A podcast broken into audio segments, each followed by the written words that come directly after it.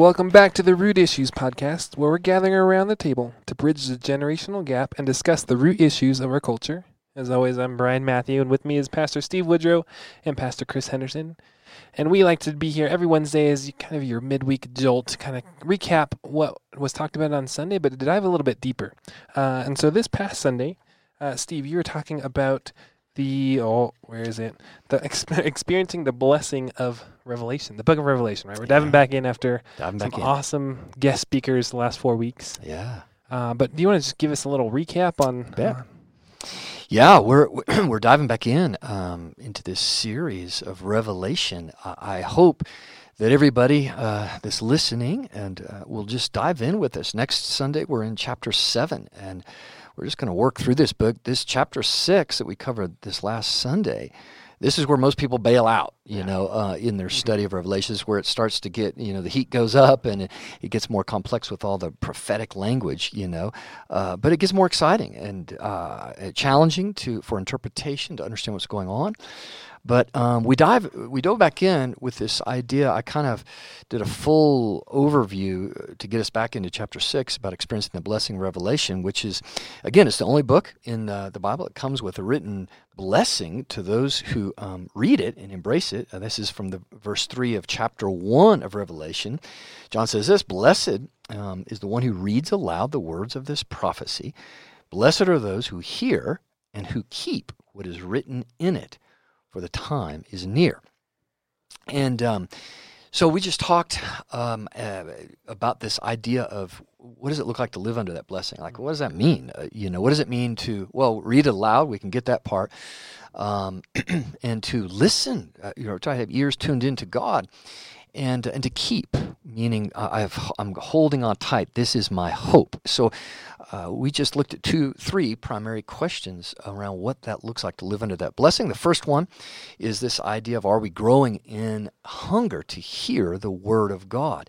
Uh, and uh, we talked about this idea of being a prophet and our identity in that. And so this book is, is a book of, of prophecy, but we know in the Old and in the New Testament, God's desire for all of us is that we would um, be prophets, meaning not some crazy, you know, high office like Elijah or something, but that we would operate with ears to be tuned into what God is doing, not just in our life, but tuned into what He's doing, that we can be a vessel of blessing, right? And this incorporates the gift of prophecy, but it's bigger than that and this idea of listening you can't you can't be a good prophet if you're not able to listen right uh, in a very healthy way to the word of god. It begins with diving into his word and so embracing this book studying it and asking god to really speak to us you know and uh, so uh, part of this blessing is for those who do is that this identity piece of what it means to be a prophet someone who hears the voice of god and someone who brings forth the word of god the good news um, the next question is uh, tied to this blessing, right? The um, Revelation gives us, and again, this blessing is is reiterated again the last chapter of Revelation, in chapter twenty two. But the next question, uh, second one, is: Are we growing confidence about the gospel of Jesus Christ? And this important idea here is this idea of confidence. Are, are we growing in confidence in what Christ has done for us, especially as we see the time uh, coming as tough times come, no matter how long it's going to be. And we have to remember what we this promise says: as the time is near. And people go, "Wow, well, look, it's been two thousand years." Blah blah blah. Well, remember uh, what, what the scriptures say: a day is like a thousand years, right, to God. So. In other words, his timeline is perfect, but we, what's clear in the scripture is we're to live like tomorrow is the day, right? That kind of expectation, right, in faith. And this idea of the confidence of the gospel of Jesus um, this really fleshes out this identity piece that God calls us a priesthood of believers and to learn what it is to be a priest. That, that's a big word, might be scary to some, uh, misused, right, obviously, but priest is simply somebody who ministers to God and then ministers God to the world. And uh, that's what we're all called to do. And so, this idea of, I, but we cannot carry out that wonderful aspect of what God's called us in, called us into this partnership, uh, unless we grow in confidence about the gospel. And we'll talk a little bit about that as we get into the text in chapter 6 when it comes to understanding the fullness of the gospel of what Christ did in his first coming, but he's returning. And chapter 6 says when he returns, it's now with justice and with wrath, and to bring an end and a finality and uh, bring justice right to this world. The third question is this idea of are we growing in hope about the end of the world? So this blessing says those who keep this, blessed are those. They will live under God's favor and have a huge blessing in their life.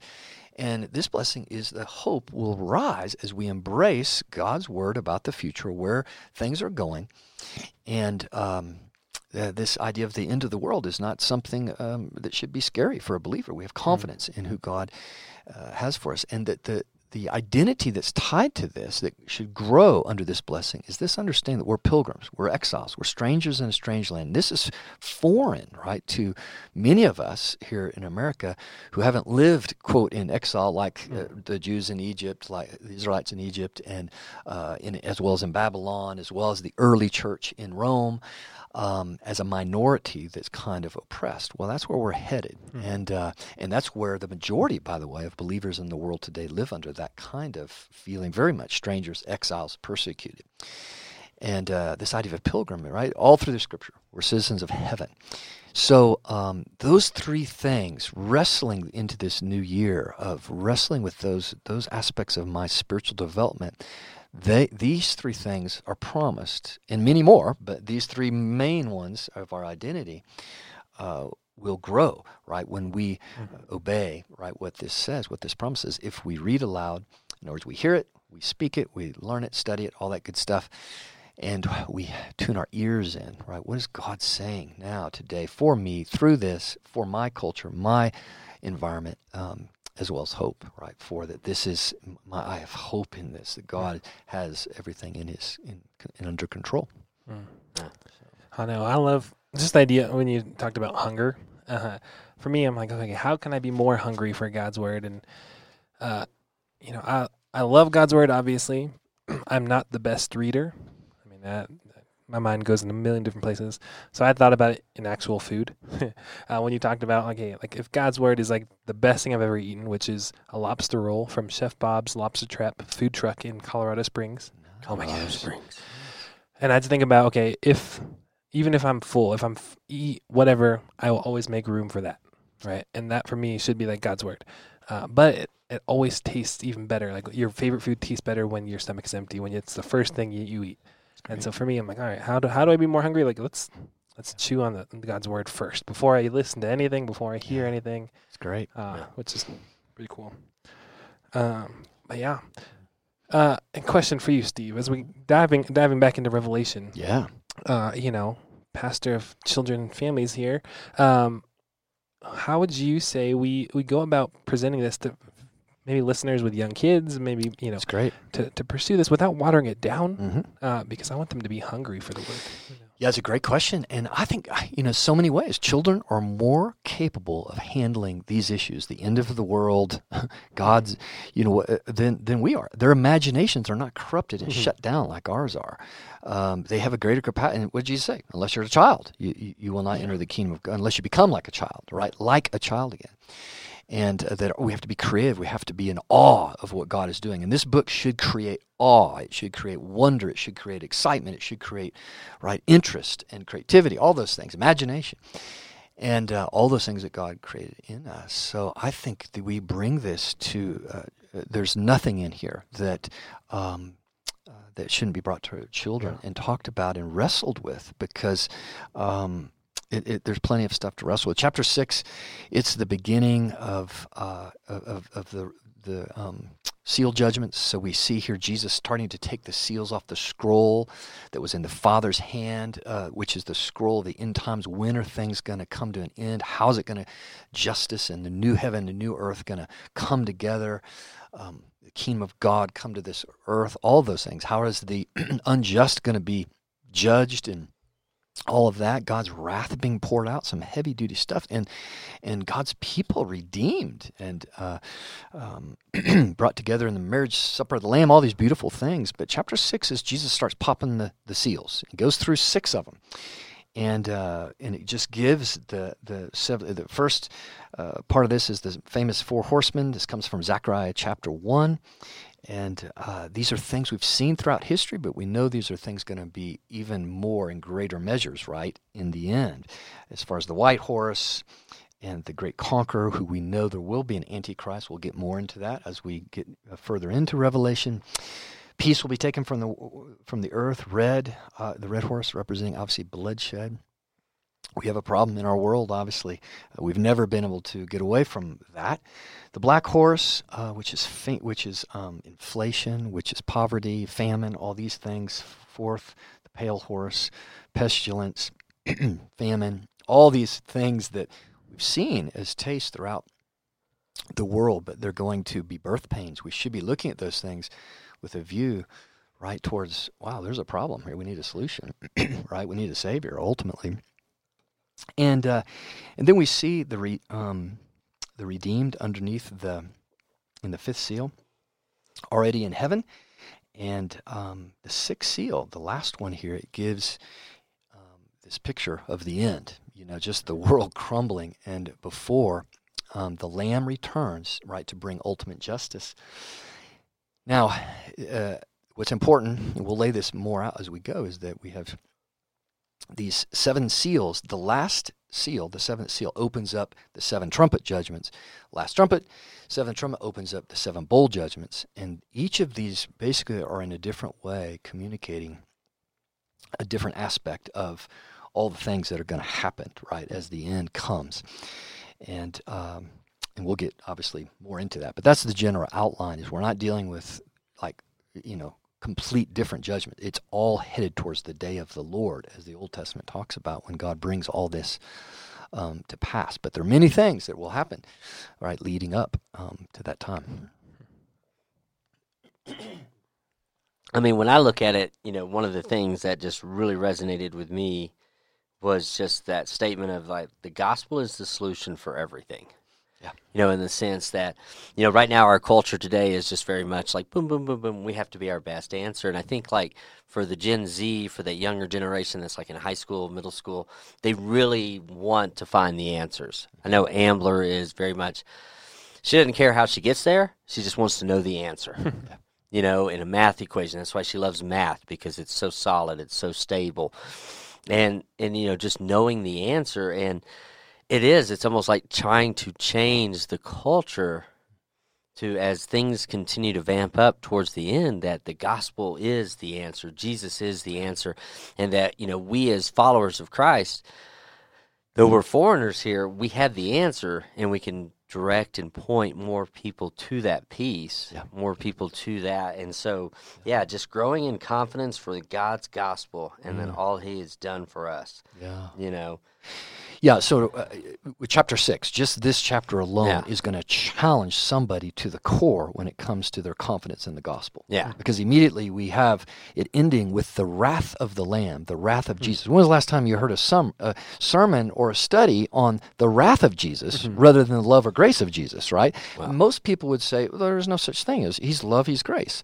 No, this is when he returns. John 3.16, he came the first time not to judge the world, but to love the world and bring salvation. When he returns the second time, it's the wrath of the Lamb. It's to bring justice, right, to a world that has rejected him. And uh, that's heavy duty stuff, right? And so, unless I understand the, the cross, take things back, have the confidence in what happened at the cross, that it, it wasn't just his forgiveness of my sins, it wasn't just him, right, forgiving me. It was how he gets there, is he took the wrath of the fight. He took what I deserved and what the world deserved, right, for sin. The wrath of God poured out on him in that evening uh, or afternoon on the cross. And, uh, uh, we could dive deep into that, right? But that's the fullness of really understanding, wow, what my Lord has done for me. And um, uh, the book of Revelation is going to really flesh out. The, the, do I Yeah. uh, hold John three sixteen as well as Revelation six? Can I bring these together at the cross, the fullness of what the gospel is, and grow in my confidence of that? Um, uh, because today the tendency is just to hang out, you know, uh, on the love and the grace side, which is uh, awesome. I mean, that's the good news, right? But it, but that comes not without um, the wrath part, right? The justice part. We Well- can't have a loving God if He's not just. you know? Without the wrath, would would we need the the love and the grace and the you know the cross and John three sixteens. Right. If there was no, you know, in, in, the end, the prophecy of there's going to be the wrath of the Lamb, yeah. then why would why would we rely on put our faith and hope in, in the cross and what, what that yeah. meant for us. Yeah, and, and, and I think this this last the at least in chapter six, the sixth seal is, is shocking. I think for me, uh, and it should cause us all to to to uh, um, the core of our being, right, be be disturbed in the sense that in the end, all these things are going to happen, and and the people on the earth at the time will say, are calling out to the mountains, rocks, fall. This cha- verse sixteen of chapter six, fall on us and hide us from the face of him who's seated on the throne and from the wrath of the Lamb, for the great day of their wrath has come, and who can stand? Um, rather than crying out for mercy. In other words, so uh, what we see here is that just the sealing that uh, that people, even facing just calamity, judgment, even is that they would uh, rather go to their deathbed, rejecting and their eternity, right, without God, is an unthinkable thing, you know. Uh, but I, I, think this is important for people to understand. If and I've said this before, but if, if we don't want God in this life, right? There's not going to be this switch once I die. Oh, now I God, I want you. that this is one of many passages in Revelation shows that no, if I don't pursue Him and desire God in this life, is my eternity is sealed. And uh, that that's that's just the truth of all of, of Scripture here, and uh, it should rock us to the soul, to our depth of our soul, to uh, really realize, wow, where's my hunger, right, for God in, in, this, and my confidence back to the gospel of knowing Christ and the good news of that assurance and hope with that. Well, I mean, I I don't want to like make fun of it, but I mean, it's like you know, as I try to conjure up the image of a wrathful lamb. good. Like yeah. you know, like it's good. You know, and then it's kind of like you know, if you if you take that and you know, I don't mean disrespect, but I mean it's like I think the imagery is beyond us, mm-hmm. and it's some of the lies that the culture through the thief has fed us. Like we do not understand the consequence of our sin. Mm-hmm. Our sin has been so devalued mm-hmm. because of grace mm-hmm. and the, the teaching of grace and the love, then we can we don't have a full image of who Jesus is. Yeah. We don't have a full uh, we don't have a full image of justice, and our world has like just tainted that as well. See, like I mean, I heard today like you can't be criminally charged in the state of California for theft unless it's over nine hundred dollars. yeah. So, you know, just get, you know, just walk into Walmart and make sure the TV that you're taking is only eight ninety nine. Hey, I, it's okay because you know all the thieves will just move to California. Yeah, you know, you know but I mean, it, but it, but it, but it's like you know we don't have a sense of justice yeah. and how to bring it in our own, and we're right. supposed to be our best answer. Exactly. And then to see a lamb as vengeful and and so well, you bring up an incredible point on both points. One yeah. is that you know the idea of the what you just brought up. Well, that's lawlessness. Yeah, mm. and we know totally. Jesus was very clear in Matthew twenty four. As the time comes close, you will see an increase in lawlessness. Yeah, and what we what we've seen, our policy, our directive direction as a country is towards lawlessness. Yeah. our cities and everything else, we are actually creating it, right? Um, globally that's a too. spirit. That is a actual yeah. spirit that's at work right in our culture. The other thing you brought, which is absolutely critical, right in Scripture, is the idea of, of a wrathful lamb. Those are yeah. those are contradictory terms. Yeah. So you have the sacrificial lamb. So back to what we said, the confidence in the gospel that what happened at the cross is you have these two imageries of Jesus. You have the lion of the tribe of Judah. Oh, mm-hmm. I like that one. Yeah. Right. Yeah. But you also have the suffering lamb, the yeah. sacrificial lamb. He's both. Yeah. And both of those things happened at the cross. He conquered, mm-hmm. right, sin and death for us, and all eternity. And um, uh, and at the same time, he also was the sacrificial lamb, right? The perfect Passover lamb to cover and to be the perfect sacrifice for our sins. Yeah. And this is exactly why John uses this in in the two previous chapters, chapter 4 and 5, in the throne room, is you have the lamb who was slain. He still has wounds, right? So this is imagery. I mean, I don't think there's it's actually a lamb. Again, everything is yeah. imagery to get us to think He's the suffering servant. He's the yeah. one who fulfilled Isaiah, you know, 53 and others, right? To be the perfect superhero as mm-hmm. such, right? Absolutely. To save the yeah. world and to save us. Um, and but both, I have to embrace both of those yeah. things, right? I have to embrace yes, the lion, you know, the the lion of the tribe of Judah, as well as the, the, yeah. the, lamb. Meaning, I have to embrace His love, His grace, as well as His wrath that yeah. He brings justice to. I mean, and I think that's where C.S. Lewis hit it with Aslan. you know, we see the lion being sacrificed, not the lamb. You know, and then Right. we have this imagery of when the lion raises up and seeks, you know, justice for. Yeah. You know, it's a lot easier to see an angry lion than an angry Yeah. lamb. That's true. exactly. Exactly. You know, Man. Yeah. I mean, I'm excited. There's a whole bunch that we can dive into, but Steve, where, where are we heading next? What do you want? So the, chapter six ends with this people crying out, you know, hide us from the wrath of the Lamb, and and you have people who are not willing to call upon Jesus, you know. Uh, and I, I think, well, uh, for me, that's just a motivation of love right today for each of us, just in people we know, is is to increase our passion to or engage people, you know, to plead with people to consider Christ and the Yeah. good news, right? Um, not to reject that. And uh, and it, and they cry out and they say, "For the great day of the wrath of the Lamb has come. Who can stand?"